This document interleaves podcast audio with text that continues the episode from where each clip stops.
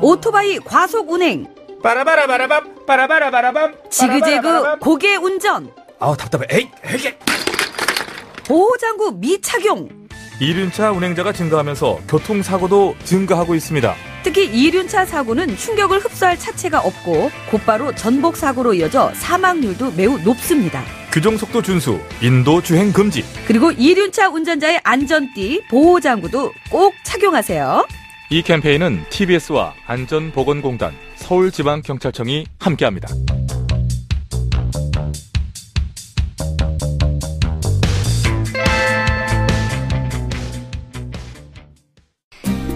TV 정봉주의 품격 시대. 귀로만 듣지 마시고 눈으로도 보세요. 시민의 방송 TBS TV는 IPTV, 케이블 TV를 통해서 시청할 수 있습니다. KT 올레 TV 214번, SK BTV 272번, LG U+ TV 176번을 통해 시청할 수 있고 케이블 TV의 채널은 TBS 홈페이지를 통해 확인할 수 있습니다. 구글 플레이 스토어, 앱 스토어에서 TBS 앱을 검색 다운로드 받으면 24시간 어디서나 TBS TV를 시청할 수 있고요. 유튜브, 네이버 TV, 다음 TV 팟을 통해서도 시청 가능합니다. 정봉주의 품격 시대. 이젠 눈으로도 보세요.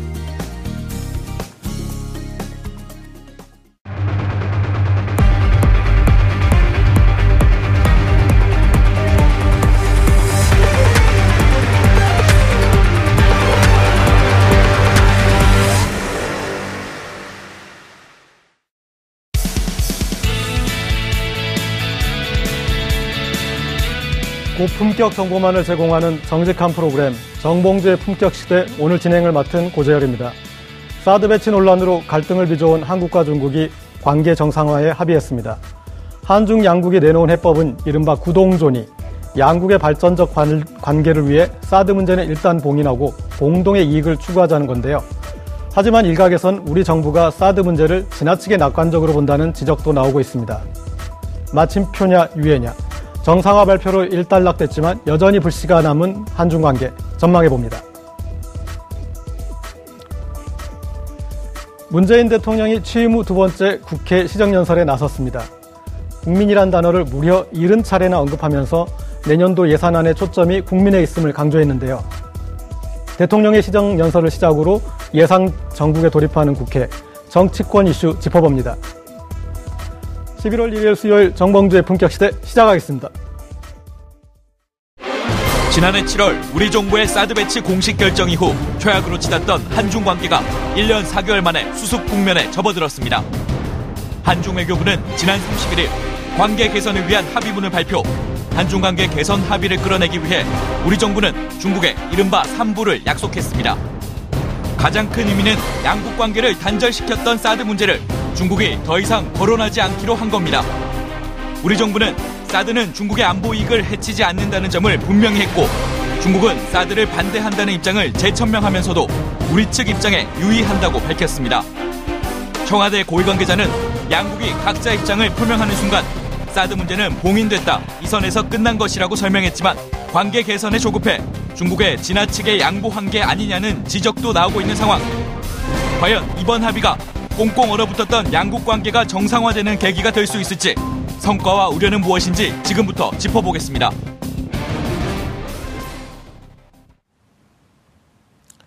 네, 함께 하실 두 분입니다. 차재원 부산 가톨릭대 초빙 교수 나오셨습니다. 안녕하세요.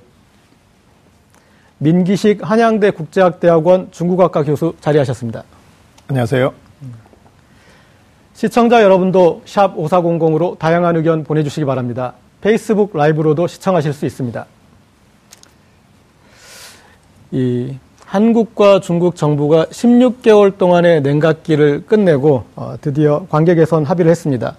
먼저 합의 내용에 대한 평가 먼저 들어보도록 하겠습니다. 차재용 교수님 먼저 해, 예. 뭐 한중 관계는 사실 그 이 사드 문제가 불거지기 전까지만 하더라도 전략적 협력 동반자 관계였습니다. 근데 이제 박근혜 정부 말기 때 사드의 전격적 배치로 말미암아서 사실 어떻게 보면 한중 관계 거의 파탄 직전까지 갔지 않았습니까? 네. 사실 어떻게 보면 뭐 지난번 대통령이 파면당하고 난 직후에 또 기습적으로 뭐 또 청와대 안보실에서 주동이 돼서 이 그 성주의 사드를 임시 배치를 바로 적극적으로 함으로써 일종의 대목 받기를 한 것이 아니냐는 네. 뭐 그런 비판도 있었습니다만 어쨌든 한중 관계가 그것으로 인해서 상당히 뭐 지금 파탄 일보 직전까지 갔던데 이 부분에 대해서는 일단 이 그 이 파국 직면의 위기는 모면하는 하나 일단 물꼬는 텄다 네. 그런 측면에서 본다면 상당히 좀 다행스럽다는 결 생각도 들고요. 아무튼 이걸 계기로 해서 문재인 정부 입장에서는 이 북핵 그 위기에서 상당히 그 주 도권을 가지고자 했던 한반도 운전- 운전자론을 다시 확보할 수 있는 하나의 계기도 만든 것 같고요. 그리고 또이 사드 때문에 비롯됐던 여러 가지 중국의 경제 보복으로 인해서 상당히 우리 경제적인 그 타격이 컸지 않습니까? 이러한 부분에서 또 만회할 수 있는 기회도 얻었다. 그러나 한편으로는 또 뭐 지금 사드의 그 추가 배치를 안 하겠다는 등 뭐 그런 여러 가지 부분, 삼- 소위 말하는 삼노에 대한 그런 또 이야기를 또 함으로써 이 부분에 대한 또 숙제는 여전히 갖고 가는 것이 아닌가 하는 생각이 듭니다. 네.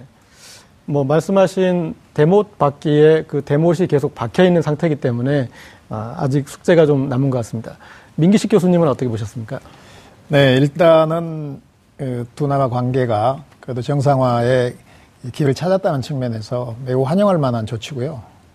이 그렇게 일각에서 비판의 목소리가 나옵니다만은 민주주의 장점은 또 그런 비판을 수용을 하고 그 다양성이 존재한 속에서 또 합의를 이끌어내는 것이기 때문에 비판은 비판대로 받고요.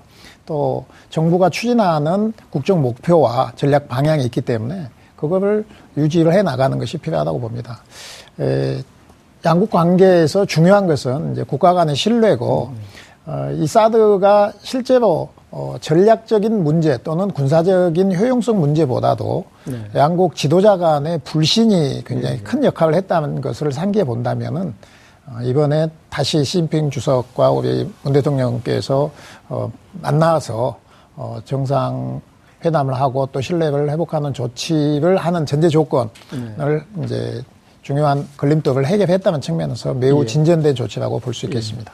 그 불신이 신뢰로 가는 과정, 아, 그것에 대해서 이제 청와대에서는 아, 상호 신뢰를 이제 회복했다 이렇게 자평을 했습니다. 그리고 어, 지난 7월에 독일에서 한중 정상회담을 가진 뒤로 아, 4개월여 동안 양국의 외교 라인이 아, 물밑에서 접촉을 해왔다. 이제 그런 표현했었는데 뭐 거기에 대해서 좀 들으신 얘기 있으시면 예. 7월 6일 날 베를린에서 한중 정상회담을 하지 않았습니까? 그 자리에서 뭐 지금 시진핑 주석 입장에서는 우리나라 정권이 바뀌었고 또 문재인 대통령에 대한 기대들 갖고 아마 사- 사드 문제 이야기를 했습니다만 또 우리 대통령 입장에서는 또 사드를 일단 배치하는 걸 또 어떻게 뺄 수 있겠습니까? 그렇기 때문에 서로 양국 간의 견해차는 분명히 있었던 건 사실이고요. 그러나 그 회담이 끝나고 난 직후에 바로 그 지금 미, 그 중국에서의 외교 사령탑이라고 할 수 있는 양재처 국무위원하고 우리 또 배석했던 또 우리나라의 정의용 안보실장이 바로 바로 이어서 아마 극비 회담을 가졌던 모양입니다. 그래서 서로 입장 차이를 일단 확인하고 여기서 어떻게 간걸 좁힐 것인가 부분에 대해서는 심도 깊은 논의가 있었던 것 같아요. 그래서 그 뒤에 돌아오고 난 뒤에 정의용 안보실장이 그 극비리에 중국을 방문을 했고 그리고 상당히 물꼬를 아마 트고 난 뒤에 그리고 이제 어제 발표로 맡은 난간표 어, 안보실 2차장이 또 이 그 방문을 해서 중국 측의 그 상대 파트너하고 상당히 물꼬를 만들었다는 것이죠. 그리고, 그리고 또 이 정부 간의 노력과 더불어서 정치권에서 상당히 노력이 있었던 모양입니다. 그래서 오늘 뭐 보도를 보면 이해찬 의원이 사실 지난번 이그 문재인 정부 출범하고 난 뒤에 그 중국의 그, 그 특사로 갔지 않습니까? 그 이해찬 의원이 다섯 차례 뭐 공식 비공식 방문을 통해서 중국 측의 상당히 고위층과 이 사드 문제 해법에 대해서 아주 이 좀 그 정부 간의 대화에서 할 수 없는 이야기들을 아마 깊숙하게 이야기를 하면서 상당히 물꼬를 텄고 또뭐 어떻게 보면 또 전방위 외교 차원에서 본다고 한다면 김정숙 여사도 예, 예. 사실 뭐 지금 중국 주한 중국 대사관이 개최하는 미술전에 같이 간다든지 그리고 또 이 시진핑 주석의 이그 그 부인에게 친서를 보낸다는 식으로 이런 식으로 아마 뭐 정부 여당 그리고 또 영부인까지 나서서 소위 말해 전방위 외교를 통해서 중국의 마음을 이 서토라지 마음을 녹여서 앞서 우리 교수님 말씀하신 대로 신뢰 회복하는데 일조를 한 것이 아닌가 하는 생각이 듭니다. 그런데 이제 그 가장 고비였던 게 제가 생각했을 때는 어, 계속 북한이 미사일 또 핵실험을 하면서 우리가 문재인 대통령이 아, 사드 사기를 임시 배치를 결정하는 그 대목이 아마 어, 상호 신뢰를 회복하는 데 있어서 가장 큰 어떤 좀 고비였을 것 같은데 그런 것들을 좀 어떻게 극복할 수 있었을지는 한번 민기식 교수님에게 듣겠습니다. 어, 처음에 두 기를 임시 배치했을 때도 이제 예, 중국 입장에서는 뭐 돌이킬 수 없는 일을 했다 이렇게 했는데 계속 미사일 시험이 계속되면서 우리가 이제 사드 배치를 네 개를 이제 해가지고 여섯 개를 다 완성을 예. 시켰지 않습니까? 이것이 이제 중국 입장에서 보면은 어, 믿었던 네. 어, 또 굉장히 기대했던 문 대통령한테 대한 실망이 커져서 예. 어, 일시적으로 그 감정이 증폭됐던 건 있습니다. 제가 중국에 그 얼마 전에 가서 어, 뉴스를 보니까 이 중국 7시 뉴스에 우리 같으면 이제 전 국민이 보는 뉴스에 네. 문 대통령의 지지도를 그 방송에서 해줬어요. 예. 이거는 극히 이례적인 현상이었습니다. 다른 나라 대통령의 지지도를 주요 뉴스에서 다룬다는 게 뭐 없는 일이거든요. 떨어졌는지 그런 얘기도 네. 아니고. 예. 어, 그만큼 어, 문 대통령한테 대한 기대가 많았다는 것을 반영을 했었거든요. 그런데 이제 그 문 대통령이 네 개를 추가로 배치하니까 본인들한테는 좀 기대했던 것이 너무 이제 실망하고 갔던 부분이 있었고 이것이 어, 중국 내에서도 19차 당대회를 앞두고 강경한 분위기로 몰고 가는 것이 국내 요인이었지 않습니까? 예. 그래서 이제 19차 당대회도 끝나고 시진핑 주석의 이 강한 영도력이 입증이 됐기 때문에 이거를 충분히 돌릴 수 있는 근거가 마련됐다. 이런 외부적인 요건이 있고요. 한국 정부에서도 어, 잘한 게 어, 뭐 전방위적인 외교를 했다. 이런 것도 이제 평가를 해줘야 되겠지만 그 중에서도 어, 정치권이 일을 했다. 저는 이게 상당히 의미가 있다고 봅니다. 예. 그동안의 한중 관계가 이 문제가 생길 때마다 정치권에서 큰 역할을 못 했거든요. 예, 예. 어, 그리고 에, 여기에 대해서 뭐 일부 비판자들은 어, 뭐 외교부 패싱 얘기를 합니다만은 네, 네. 외교부 이 공무원들이 할 일이 있고 또 예. 정치권에서 할 일이 있거든요. 그리고 이렇게 어, 풀리기 어려운 어, 마크 협상이 필요한 사안에 대해서는 적극적으로 정치권에서 나서서 푸는 이런 그 모델이 또 나왔다는 측면에서 예. 한국 우리 측면에 우리 이 외교를 풀어가는 어, 청와대 그리고 당 그리고 정부까지 이렇게 삼자 협력이 좀 잘 된 것으로 평가를 할 수 있겠습니다. 네. 이 박근혜 정부에서 한중 관계가 틀어지는 과정을 보면은 사실은 공식 관계에서 우리가 좀 신의를 저버리는 그런 행위를 많이 하지 않았습니까? 아, 중국 측에는 사드 배치가 없다. 그리고 우리가 막겠다. 이런 식으로 했다가 갑자기 표변하면서 어, 거기에 대해서 그런 맥락들을 또 충분히 중국의 공감대를 이끌어낸 것도 아니었고 네. 그래서 이제 그런 그 부분이 있었던 것 같습니다.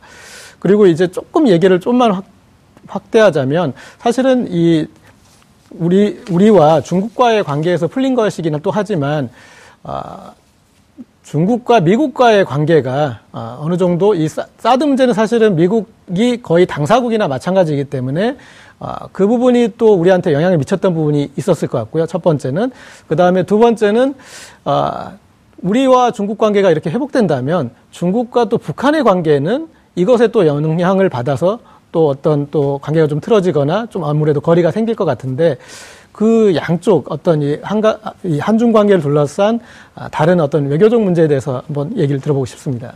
뭐 지금 사실 뭐 이 사드 문제를 둘러싸고 우리하고 그 중국하고 상당히 뭐 직접적으로 부딪혔습니다만 어떻게 보면 앞서 말씀하신 것처럼 이 사드는 미군의 무기, 지 않습니까? 그래서 미군의 무기, 미군 기지에다가 갖다 놓은 셈인데 그 부분에 대해서 우리가 사실 어떻게 보면 고래 싸움이 새우 등 터지는 격이 될 수밖에 없는 그런 상황이었기 때문에 그럼에도 불구하고 우리가 잘 나름대로 잘 버텨가지고 중국과의 원만하게 문제를 해결했다는 데서 아마 미국에서도 상당히 우리에게 우리의 외교적 노력에 대해서 상당히 아마 높게 평가하는 것으로 지금 외신은 전하고 있습니다. 그런 측면에서 본다고 한다면 오늘 뭐 추미애 당대표가 이야기했다시피 외교의 승리라고 저는 뭐 그렇게 평가한 부분에 대해서 저도 공감을 표하는 바인데 문제는 지금 그 미국하고 결국 그 중국하고 이 지금 G2 국가 간의 지금 일종의 뭐, 일- 뭐 어떻게 보면 패권 경쟁이라 할까요? 뭐 이런 부분들은 더 가소가 될 수밖에 없는 상황이기 때문에 우리는 여기서 지금 사드 문제가 은- 임시 인식으로 봉합이 됐다고 해서 우리가 지금 마음을 놓을 단계는 아니라는 것이죠. 지금 현재 어떻게 보면 미국과 중국과의 패권 경쟁에서 가장 돌출된 문제가 지금 북한 핵, 그 위기 아니겠습니까? 이 부분을 그러면 우리는 일단 중국을 우리하고 다시 손을 잡는 형태로 갖고 왔기 때문에 앞서도 제가 말씀드린 것처럼 이 문재인 대통령이 이야기한 한반도 운전자론에서 예. 북, 어, 중국의 지렛대 역할을 얼마만큼 극대화시킬 것인가 이 부분에 대해서 모든 예기적 노력을 초점을 맞춰야 되고 바로 이러한 부분들에 대해서 중국의 역할을 극대화하는 데 있어서 미국의 동의도 적극적으로 받아내는 그런 노력들이 이번에 트럼프 대통령이 오면 그런 부분에 초점을 맞춰서 트럼프 대통령이 설득, 이해, 협조를 구하고 그리고 또 뭐 지금 그 에이펙에서 또 시진핑 주석하고 또 한중 정상회담이 열리면 이 지금 사드 문제에서 비롯됐던 여러 가지 갈등들이 지금 완화되는 상황에서 중국의 좀 더 적극적인 북핵 그 해법에 대한 그 역할을 아마 강조해야 되지 않을까 생각이 듭니다. 김 교수님 혹시나 트럼프 대통령과 우리가 회담하는 과정에서 이 중국과 맺었던 이런 뭐 삼불 원칙이나 이런 게 흔들리거나 그러지는 않겠죠? 어, 미국도 예. 한국이 처해 있는 상황이 어떤지 충분히 알고 있습니다. 그리고 이제 트럼프에 대한 평가가 한국에서 분분합니다만은 사실 트럼프는 한나라의 대통령으로서 굉장히 이성적으로 행동을 할 겁니다. 예. 어, 개인의 캐릭터는 있지만 그래서 이 트럼프 대통령이 와서 어, 우리가 지금 어, 불과 어, 한 10일 전에 약속해 놓은 것을 예. 며칠 후에 와가지고 다시 그거를 뒤엎는 조치를 할 수도 없고 또 그거를 뭐 만약에 요구를 한다 하더라도 우리 정부가 그거를 받아들여야 할 정도로 약한 정부는 아니라고 봅니다. 또 그렇게 받아들일 수도 없는 것이죠. 국제 간에 어, 어렵게 우리가 맺어놓은 신뢰 이제 회복의 첫 단계인데 이거를 무너뜨린다는 것은 그야말로 우리는 외교에서 아무것도 할 수가 없다는 것이 되기 때문에 절대 그런 일을 되면 벌어지지 않을 겁니다. 지금 그 북한 김정은 위원장이 중국에 있는 이제 북한 노동자들을 이 북한으로 소환한다는 그런 보도도 있고 뭔가 좀 북중 관계가 조금 조짐이 좋지 않아 보이는 부분이 있는데 지금 우리가 한중 관계가 이렇게 회복되면서 또 미칠 영향도 좀 있을 것 같은데 어떻게 보시나요? 북중 관계는 이 갈등과 화해의 관계 또는 어 갈등과 그걸 회복하는 관계의 반복이었습니다. 그러니까 냉탕과 온탕을 왔다 갔다 하는 건데요. 어 전략적인 측면에서 보면 여전히 중국의 입장에서는 북한이 어, 전략적 자산이다 이렇게 주장하는 것이 여전히 이제 힘을 얻고 있고요. 또는 이제 일부에서는 북한은 중국의 입장에서 보면 부담이 된다. 예. 부담론이 그 뒤에 오고 있습니다만은 자산론과 부담론은 사실은 어, 중국 내에서의 강원 전략의 다른 표현이기도 합니다. 네. 어, 크게 보면은 전략적인 측면에서는 어, 북한이 필요한 중국 입장에서는 예, 예. 어, 작은 문제를 가지고 그렇게 에, 우리가 뭐 갈등이 지속될 거다 이렇게 보는 것보다는 네. 큰 틀에서 어, 볼 것이고요. 어, 작은 이제 단기간에는 지금까지 에, 북한과 중국의 관계는 아주 냉랭한 관계가 됐지 않습니까? 네. 어, 김정은 5년 동안 아직 한 번도 방문을 한 적도 없고 예, 예. 그래서 이런 문제는 어, 한국과 중국이 관계를 회복한다고 해서 북한과 북중 간의 관계가 급속도로 악화된다거나 이런 것들은 그렇게 어, 발생하지 않을 것 같고요. 지금 중국이 1900, 2035년까지 군 현대화를 하면서 50년까지는 이제 지완 위치를 확고히 하겠다는 것을 완전히 선언을 했지 않습니까? 예, 예.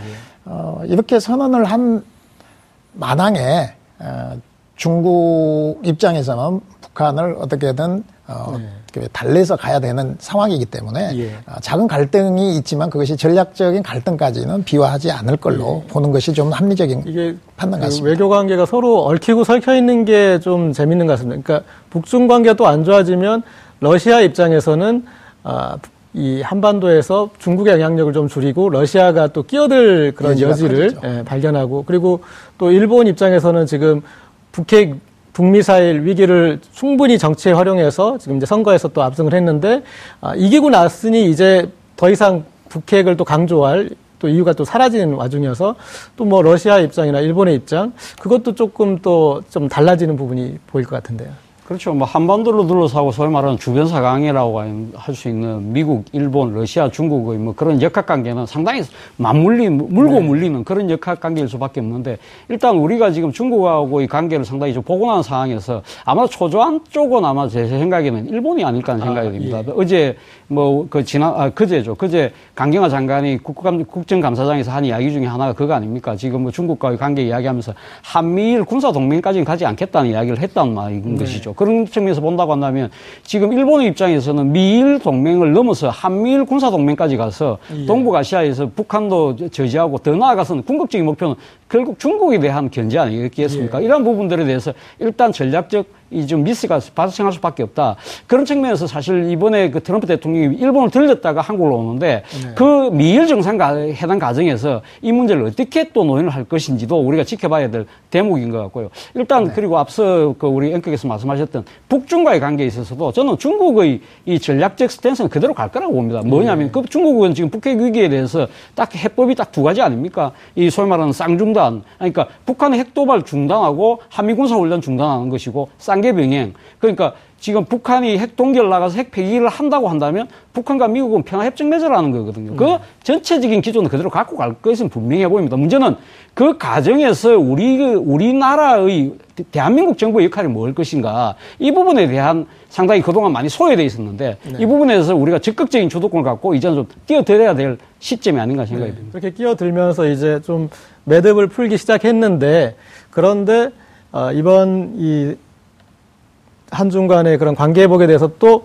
좀 평가를 박하게 하는 쪽도 있는 것 같습니다. 그러니까 가장 그 이유가 사드 보복 조치에 대해서 중국이 유감 표명을 하지 않았다. 그 부분을 지적을 했어요. 근데 유감 표명을 하려면 사실은 중국은 사드 보복 조치를 했다라는 것을 인정해 버리는 게 돼서 좀 쉽지 않았, 않은 문제일 것 같긴 한데 어, 뭐 이런 부분 빠진 것을 또 지적하는 것에 대해서는 어떻게 생각하시는 민기식 교수님?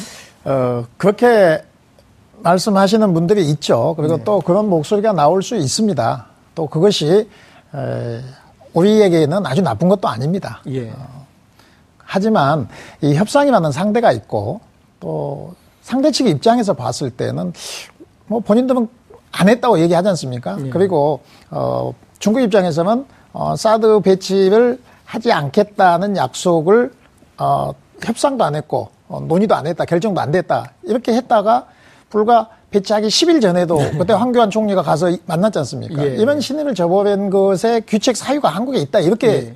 믿는 중국의 입장에서는 그렇죠. 자기들이 예. 사과할 일이 없다 이렇게 네. 보는 겁니다. 그러니까 정부가 보복 조치를 지시한 게 네, 없다. 아니다. 네. 네. 그리고 또 하나 이제 예전에 한중 수교 수교를 할 때 25년 전에도요. 네. 어, 수교의 조건으로 어, 북한 아, 중국이 6.25에 참전한 거에 대해서 사과를 해야 된다고 요구하는 한국의 네. 여론도 상당히 있었습니다. 아, 그런데 예. 수교를 하자고 하면서 예전에 어, 참전했던 것에 대해서 어, 사과를 해라. 예. 이것이 이제 사실상 수교를 미루는 것밖에 안 되거든요. 예. 그때도 어, 그게 안 됐었습니다. 그래서 협상을 할 때 상대방의 입장도 있고 100% 어, 우리가 만족하는 협상의 결과를 내기는 어려울 것입니다. 그래서 그런 그 목소리가 있는 것은 어, 있지만은 분명히 지금의 관계를 어, 회복하는 초석을 만드는 것은 의미가 있고 그리고 네. 이제 우리가 좀 더 동북아에서 우리의 목소리를 내릴 수 있는 어, 시발점에 섰다 이런 측면에서는 인정을 해줘야죠. 음. 차재용 교수님 어때 이게 우리가 사과까지를 받을 수 있었는데 못 받은 것인지 국제간 그 협상에 있어서요 그렇게 네. 100% 우리가 만족할 만한 결과를 네. 낼 수만 있다면 얼마나 좋겠습니까만 그거는 제가 봤을 때는 전쟁이라는 그 아주 완성이 아니고는 힘든 상황인 것이죠. 사실 뭐 지금 이렇게 비판하고 있는 야당이 집권 세력인다 하더라도 하더라도 아마 최상의 결과를 만들어낼 수 있는 수준까지 어제 온 것이 아닌가 하는 생각이 들고요. 뭐 아마 음. 뭐 비판하는 야당 입장에서는 뭐 아쉽다는 생각을 분명히 가질 수 있겠습니다 만은 그러나 이게 지금 사드 보복 조치에 대해서 사과까지 못 받아냈다고 주장하는 부분은 조금 좀, 좀, 좀 정치적인 공세의 측면이 강하다는 생각이 들고요. 사실 뭐 중국 입장에서 본다고 한다면 지금, 어, 사드 부분에 대해서 지금 사과하고 피해 보상까지도 어, 그렇죠. 사과를 뭐 사과하고 피해 보상, 피해 보상 못 피해 보상까지 해야 된다. 그렇다고 한다면 중국은 지금 시진핑 주석이 지금 그 뭡니까 마오쩌둥의 지, 그 반열까지 올라왔는데 네. 완전 최민국인 거 아니겠습니까? 그거는 뭐 도저히 그 뭐 사실 어떻게 보면 국- 냉철하게 바라보는 시각에서 본다고 한다면 사실 이건 우- 100% 우리만의 그 바람인 것이고요. 그러나 아마 냉철한 국제관계에서 본다고 한다면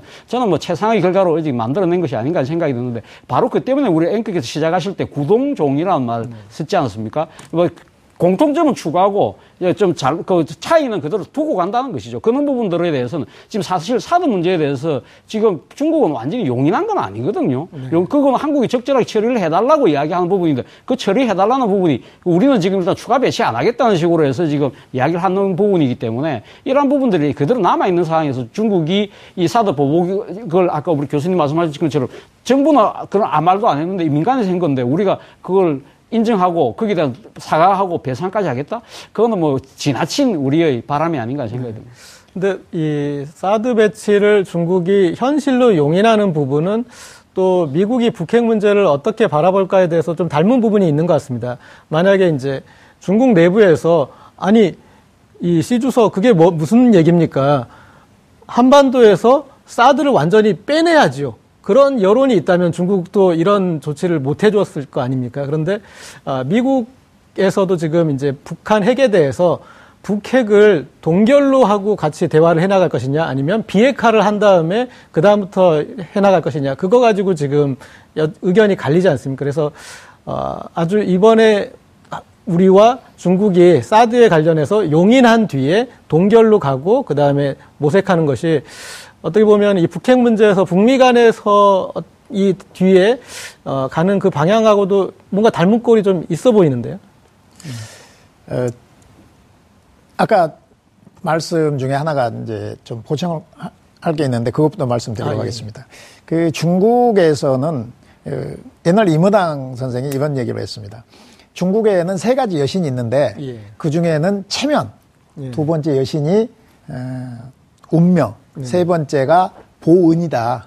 그래서 보은과 체면, 운명 중에서 가장 중요한 게 체면이다 이렇게 얘기했습니다. 이게 중국인들의 삶 속에 녹아 있는 것이거든요. 그리고 어, 지위가 높을수록 체면이 중시되는 사회입니다. 더구나 권위가 있는 최고의 지도자의 말 한마디 그리고 그 사람이 했던 약속 이런 것을 지켜야지만이 권위가 유지된다고 보는 중국적 입장에서 어, 중국인들의 체면을 손상하는 즉 최고 지도자인 시진핑이 어, 사과를 한다? 이런 일들을 요구하는 것은 우리도 그냥 정치적 레토릭으로서는 얘기할 수 있지만 현실 가능성은 없습니다.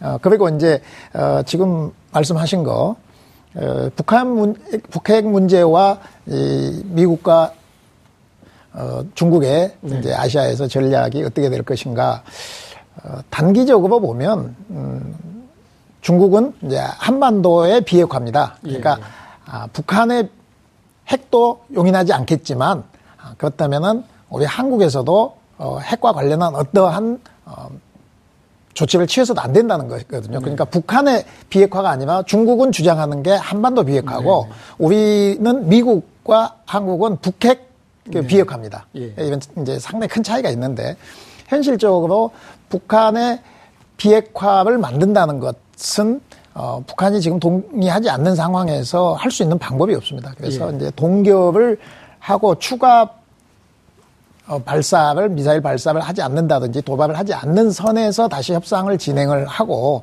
어, 육자 회담을 이제 어제 가동을 시작을 해 보기는 했는데 육자 회담을 하든 또는 어, 미국과 중국 간의 전략적 그 담판을 하든 간에 이거를 처리를 해야지 첫이 한꺼번에 이 정말 그 전략적으로 서로 모든 거를 내, 내려놔라. 이런 것 때문에 시도해 본 적이 있습니다만은 상대방에 대한 불신 그리고 검증 가능성이 없다는 것 때문에 성공하지 못했습니다. 그래서 단계적으로 어, 네, 중단에서부터 출발해야 뭔가 대화를 이끌어 나갈 수 있지 않을까 이렇게 봅니다.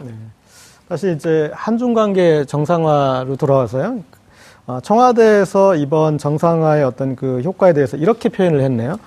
중국의 정책은 무쇠솥 같아서 천천히 효과가 날 것. 아, 이렇게 얘기를 했는데 어, 이런 지금 한중 간의 정상화가 우리 어떤 경제에 미칠 영향이나 파급 효과 좀 어떻게 보십니까? 뭐 지금 그 중국 입장에서는 사실 어떻게 보면 그 한국에 대한 경제보 사도로 인한 경제보복 자체를 정, 부가 주도해서 해, 하지 않았다고 주장을 하고 있지 않습니까? 네. 그렇기 때문에 바로 푸는 문제에 있어서도 중국이 정부가 직접 나서가지고 적극적으로 뭘 앞으로 뭐 유크 아니 그뭐 그러니까 우리 해외 관광 미국, 한국으로 가라 뭐 한국 제품 많이 수입하라 이렇게 아마 명시적으로 이야기는 하지 않을 겁니다. 바로 네. 그러한 측면 때문에 무쇠소세 비율을 한 것이 아닌가 하는 생각이 드는데 일단 어쨌든 지금 단체 그 여행객들의 그 한국에 가는 부분에서 이 금지했던 부분은 아마 곧 풀린다고 그런답니다. 네. 그런 식으로 앉아 차차차 풀리겠죠. 그리고 문제는 시간이 걸리는 것 중에 하나가 사실 이 사드 문제를 둘러싸고 이 한 한국과 중국과의 정부 간의 문제도 있을 마찰도 있었지만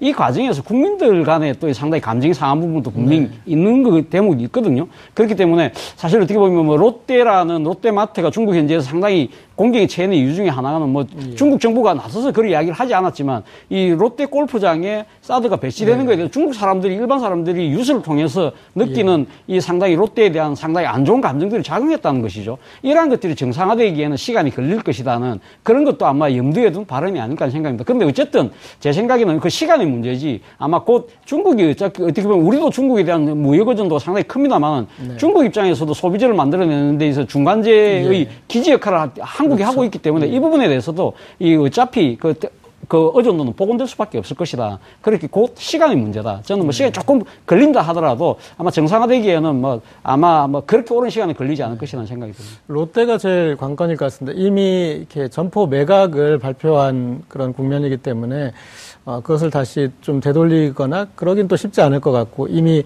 타격을 뭐 2조 원 정도 환산하는 것 같습니다. 그래서 롯데는 어떻게 보십니까? 쉽지 않을 것 같은데요. 롯데가 매각을 결정해서 매각하겠다고 발표는 했습니다만 예, 예. 실제로 매각을 이 된 것은 별로 없죠. 예, 예. 예. 어, 그리고 중국에서는 윗사람의 뜻을 어떻게 알아들었느냐가 이 생활하는데 굉장히 중요한 이 행동 패턴입니다. 그만큼 음. 윗사람들도 직접적으로 말을 하지 않는다는 것이거든요.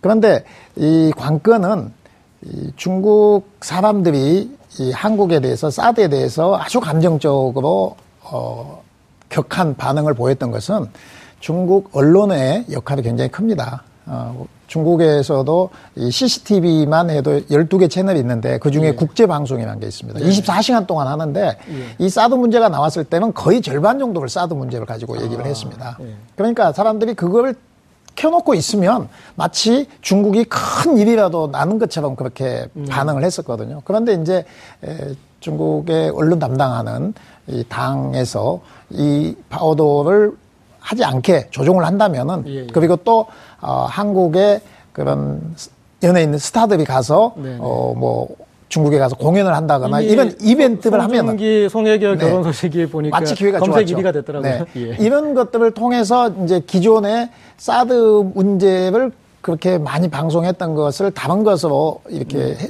대체를 해준다면 또 이 일반 국민들은 그걸 금방 넘어갈 수 있을 걸로 봅니다. 저는 그렇게 볼 수 있는 근거가 지금 이제 이 바닷물로 보면은 이 지표수는 네. 이 한파에 굉장히 차가워졌어요. 그런데 밑에 난류는 계속 흘렀습니다. 예, 예. 그래서 중국 사람들이 여전히 한국 드라마와 영화를 이 스마트폰에서 이렇게 다운받아서 보는 사람들 계속 있었거든요. 음. 그러니까 위에서 기업이나 정책적으로 한국 스타들의 광고를 못하게 하고 이 출연을 TV 출연을 못하게 한 것을 이제는 더 이상 방 해를 하지 않는다면 지지를 하지 않는다면은 어, 점차적으로 다시 풀릴 가능성이 좀 있다 이렇게 봅니다.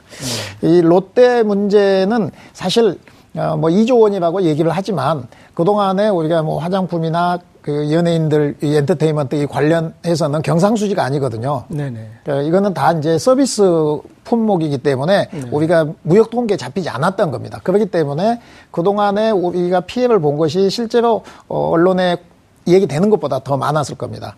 그리고 자동차도 현대자동차에서 만들어서 수출한 것은 아주 작습니다. 중국 현지에서 만들어서 팔기 때문에 그거는 수출과 관계 없었지만은 예. 한국 경제에 굉장히 타격이 있었어요. 네네. 그래서 어, 많은 타격을 입었지만 뭐좀 어, 롯데도 어, 결과적으로는 철수 안 하고 좀 더 시간을 보는 것이 낫지 않겠느냐 이렇게 봅니다. 뭐 두 가지 측면이 있는 것 같습니다. 하나는 중국이라는 나라가 되게 큰 나라인데 아, 그런 어떤 여론 동향에 있어서 정부의 영향력이 커서 아, 그렇게 우리가 단시간 내에 에, 이런 이제 반항 감정을 만들어낼 수도 있었지만 또 거두어 드릴 수도 있는 어떤 그런 또 정부의 역량이 있을 것 같고요. 그래서 뭐 여론의 급변치는 아니겠지만 어느 정도 좀 변화는 기대할 수 좀 있을 것 같고 그리고 또 중국 내에 이렇게 또 네티즌 반응이나 이런 것들 보면은 사드 문제에 대해서 또 그런 여론도 있더라고요. 그러니까 이거는 미국의 문제다. 그리고 한국이 그거를 배치해라 마라 할 그런 힘이 있는 나라냐. 뭐 이게 우리가 좀 예, 안타까운 일이겠지만, 그러니까 뭐 자존심 상하지만은 예, 아, 중국 피해 나갈 어떤 네, 그, 그렇습니다. 중국에서는 그렇게 예. 예, 이런 중요한 문제는 중국과 미국이 예. 결정할 문제지. 그 한국은 사실 자기들도 압니다. 그리고 네. 이 약한 고리로서 한국을 공격하고 있다는 그렇죠. 것을 알고 네. 있거든요. 그래서 시진핑 주석의 면을 세우기 네. 위해서. 네. 네. 그래서 어쩌면 그건 이제 이 한중 간에 정상회담을 하고 관계가 좋아졌다 그러면 아이 그래 뭐 너네들 참 고생했다 이런 마음이 네. 자기들도 있을 거예요. 미안한 예. 마음도 좀 있고 이런 것들이 좀 그럴까요? 아, 거기도 뭐 예. 어, 다 같은 감정을 가지고 있는 사람들입니다. 예, 예. 그 그리고 이제 이제 사드 보복 문제와 함께 또 한 축으로 아, 이번 이제 한중 관계 정상화 때 아, 공격받는 대목이 바로 이 삼불 원칙인 것 같습니다. 아, 우리 정부가 사드 추가 배치를 검토하지 않고 그리고 미국의 MD 미사일 방어 체계에 참여하지 않고 그리고 한미일 군사 동맹으로 발전하지 않는다. 아, 이 삼불 원칙을 이제 천명을 해버렸는데 이것에 대해서 이것은 굴욕 외교다 아, 그런 걸 지금 야당에서 지적을 하고 있습니다. 어떻게 보시나요? 오늘 뭐 정우택 그 자유한국당 원내대표가 군사 주권에 대한 뭐 이 포기다 뭐 네. 이렇게 아주 강하게 비판을 하셨던데요. 저는 그런 생각을 해봅니다. 이게 지금 사드 추가 부분에 대해서 우리가 하지 않겠다는 이야기를 그뭐 강경화 장관이 뭐 국회 답변을 통해서 이야기를 했습니다만은 이 부분에 대해서 국, 국방 그 뭔가 국방부를 상대로 한 또 국정감사 마지막 그 종합 국정감사에 또 논란이 됐죠. 그러니까 국방부는 가면 이걸 알고 있었느냐 그러니까 송영무 장관은 뭐 들은 바 없다 뭐 이야기를 하고 있는데 저는 그런 생각을 해봅니다. 추가 만 사드를 추가로 배치해야 할 단계가 된다고 한다면 또 북핵 위기가 더 고도화될 수밖에 없는 그런 상황 때문에 사드 그럼 사드를 배치 하라는 이야기가 나올 수밖에 없는 거 아니겠습니까? 지금 당장은 사드 배치를 추가하느냐 마느냐를 그 놓고 그 이전에 뭘 내려야 되냐면 북핵 문제를 어떻게 풀 것인가. 북핵 문제를 좀더 좀 긍정적이고 좀 나은 방향으로 진전시킨다고 한다면 기존에 지금 22, 임시 배치라고 지금 한미가 지금 합의한 거 아닙니까? 그러니까 이것도 뺄 수 있는 상황도 그런 좋은 쪽으로 만들어 나가야 되지. 왜 선순환으로 가야지. 왜 악순환 가는 쪽으로 미리 단정할 필요가 있을 것이냐는 부분. 그리고 지금 중국과 가장 이 핵심적인 고리가 사드 문제인데 이 지금 추가로 들어오냐 안 들어오냐 중국이 아주 지대한 관심사라고 한다면 일단은 지금 미래에 발생할 지도 모르는 부정적인 측면보다는 음. 선순환을 먼저 생각해서 이걸 갖다가 저는 뭐 그렇게 안 하겠다는 입장을 천명한 거는 저는 뭐 그렇게 군사주권 포기일까 하는 생각이 들고요. 또 한편으로는 또 지금 한미일 군사협력 관련해서도 지금 뭐 이야기가 나오는데 지금 아마 그 중국에서 해석은 한미일 간에 지금 우리가 정보 교류 협정도 맺었지 않습니까? 네. 지소미아라고.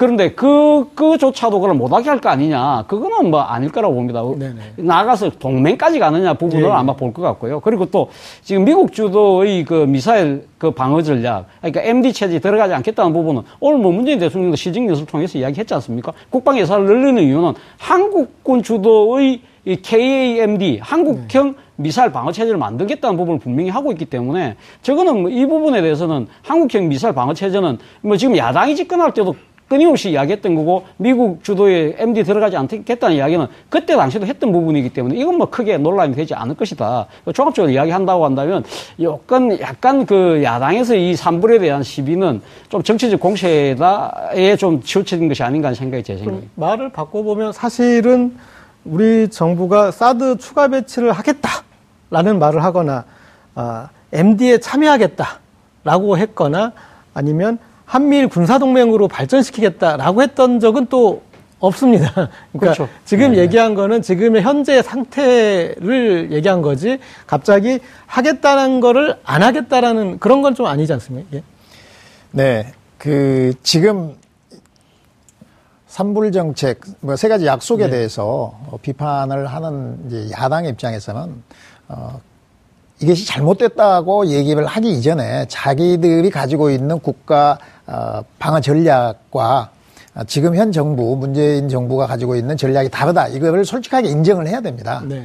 어, 한미 동맹 지상주의자들 눈에는 어, 동맹 자체가 목적이 돼 있는 사람들도 있어요. 예. 어, 우리는 한미 동맹이 한국 방어를 위한 수단으로 인정을 하고 있지만 그 자체를 목적화하고 있는 사람들은 한 발 더 나가서 한미 동맹을 삼각 동맹을 맺는 것이 필요하다고 주장하는 사람이 있지만 사실은 그것을 어, 대부분의 사람들, 냉정하게 국제 관계를 보는 사람들은 한미일 삼각 동맹 체제를 형성한 것이 얼마나 위험하다는 것을 대부분 다 인정을 하고 있지 않습니까? 네. 이런 측면에서 지금 우리가 MD 체계에 가지 않겠다는 것은 기존의 우리 정부들 그 햇볕 정책에서부터 쭉 내려온 일관된 정책이었습니다. 그리고 우리의 주권을 강화하는 것이 문제지 한 일방의 편에 들어가 가지고 다른 이 미국 편에 들어가서 중국과의 적대적 관계를 만들지 않겠다. 이것이 우리의 전략인데 그걸 포기하라는 얘기나 똑같은 거거든요. 그래서 오히려 우리의 자율성이 굉장히 훼손되고 위축되는 그런 선택을 하라는 비판인데 이거는 잘못되어 있다고 봅니다. 그래서 이, 국, 이 정부가 가지고 있는 한국의 안전에 대한 또는 국가 발전에 대한 전략적인 방향을 설정해 놓고 그것을 가고 있는 것이지 이번에 그것이 중국의 압력 때문에 우리가 이렇게 새로운 정책을 중국한테 양보한 건 아니지 않습니까? 그런 측면에서 어, 과도한 비판 또는 어, 이성이 개별된 비판이다 저는 그렇게 보고 있습니다. 네. 지금 이제 또 앞으로가 관건일 것 같은데 이것으로 한중 관계가 완전히 회복됐다 그리고 문제가 영원히 봉인됐다라고 보는 분들은 별로 없으실 것 같습니다. 지금은 일단은 관계를 회복해서 대화를 해나가면서 어, 풀어나가자 이제 그런 입장인데 어, 이 두 분이 보시기에 앞으로 문제를 풀어나갈 때 이 힘든 과제들이 어떤 것들이 있을지 예, 지적해 주시기 바랍니다. 짧게 예, 사드가 결국 그, 그, 그 도입된 이유가 바로 북한의 그 핵무기의 그 뭡니까 고도화 또 도발의 계속적인 그 뭡니까 이런 지금 계속적으로 도발하는 이러한 문제 때문에 지금 사드가 지금 배치된 거 아닙니까? 그렇다고 한다면 결국 풀어나가야 할 부분은 결국 북핵 위기를 어떻게 풀어나갈 것이냐 여기에 초점을 맞춘다고 한다면 조금 이 사드 문제는 뒤로 밀려나가지 않을까 생각해 봅니다. 한중 관계에서 이제 이번에 뭐 익숙하 저희 중국 연구자들에게는 익숙합니다만 뭐 중국에서 늘 하던 구동존이라는 단어가 나왔지 않습니까? 어, 그래서 서로 이해관계가 다른 것은 일단 뒤로 밀어놓자. 어, 이 등소평이 일본과 조도 문제를 가지고 예. 아주 심각하게 다룰 때 이 얘기를 하면서 우리는 후세대의 지혜를 믿는다. 네. 그리고 그것이 100년이 가도 늦지 않는다. 음. 이렇게 얘기를 하면서 어, 국 영토 문제를 이제 뒤로 밀어놓고 중, 일본과 경제 협력을 강화하는 쪽으로 방향을 잡았습니다. 그래서 이 중국에서의 구동 존의는 어, 주변 국가들하고 갈등을 유예시키고 일단은 음. 또 서로 이 공동의 발전 방향을 지향하는 어, 그런 예. 이제 전략이기 때문에 이 이것은 특별하게 네. 우리에게만 적용되는 것이 아니고 또 그렇다고 해서 지금 우리 구동존이라고 해서 이 사드라든 문제가 영원히 봉인됐다 또 이렇게 볼 수도 없습니다. 네. 그렇게 그렇기 때문에 아, 앞으로 우리 한중 간의 관계는 크게 보면은 중국의 부상과 최고의 패권 국가인 미국과의 갈등이 커지면서 한반도의 그 역할 이게 할 수 있는 공간이 좀 줄어들었다는 네. 전략적 모순 관계가 강화되기 때문에 우리는 네. 좀더 어, 정부 지도자들이 어, 한국의 주권을 강화하고 우리의 그 전략적 그 협상 카드를 네. 강화할 수 있는 그런 이제 강단 내지는 결기가 좀 필요한 시점인 것 같고요. 어, 지금 차 교수님 말씀하셨 듯이 제일 중요한 남북 문제를 어떻게 풀 것인가에 네. 대해서 우리가 포커스를 다 맞추고 여기에 대해서 우리 여론을 또 국력을 모아가는 것이 필요한 시점이라고 봅니다. 네. 알겠습니다. 여기까지 듣겠습니다. 정봉주의 품격 시대에서는 여러분의 소중한 의견을 받습니다. 샵 5400으로 주제에 맞는 다양한 의견 문자로 보내주시기 바랍니다. 100원의 정보 이용료가 부과됩니다. 여러분은 지금 생방송으로 진행하는 정봉주의 품격 시대와 함께하고 계십니다. 오늘 방송 좋았나요? 방송에 대한 응원 이렇게 표현해주세요. 다운로드하기, 댓글 달기, 구독하기, 하트 주기. 더 좋은 방송을 위해 응원해주세요. 그리고 2부도 함께 해주세요.